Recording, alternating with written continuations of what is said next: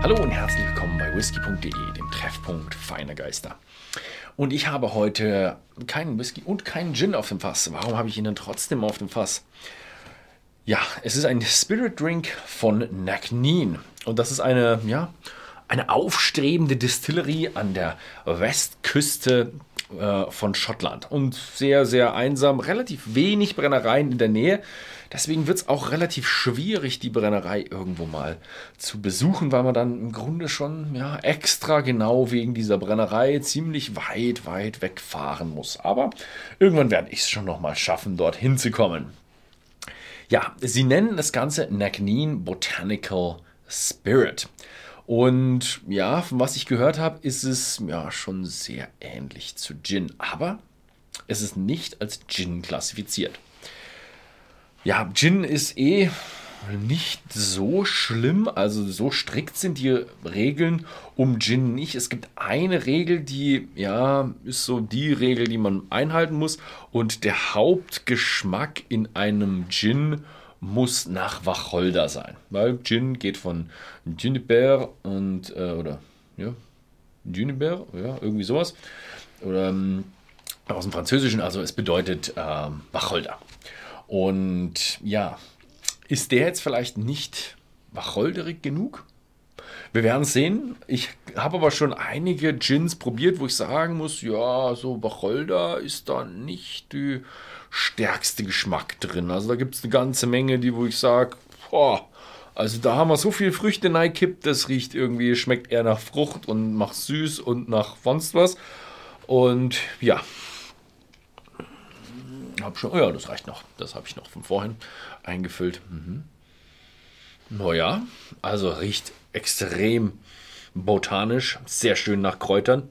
Mit äh, wirklich auch mit auch Wacholder mit drin. Denn äh, was ist drin? Wacholder, Thymian, Grapefruit. Mhm. Sehr schön. Ja, und da merkt man schon doch, Wacholder ist mit drin. Also, ich hätte dem, vom Geruch her hätte ich ihm jetzt locker den Gin mitgegeben. Schauen wir mal, was er im Geschmack so macht. Er ist wahnsinnig, wahnsinnig stark auf der Kräuterseite. Stückchen würzig, ähm, und so Nuancen Floral auch noch. Hm. Hm.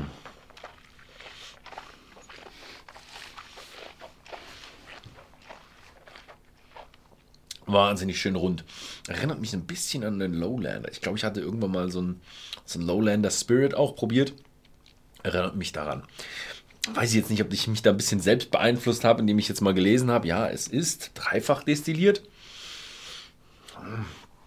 Aber er schmeckt schon schön rund. Also er hat wirklich keine Ecken und Kanten für einen ja, nicht gelagerten äh, Brand. Er ist relativ süß sogar auch. Aber er hat schon überall Kräuter aus allen Ecken und Gewürze und so. Mm, also schön würzig. Und auch so ein bisschen so von der Grapefruit. Aber nicht spritzig, sondern eher so Grapefruit-Schale.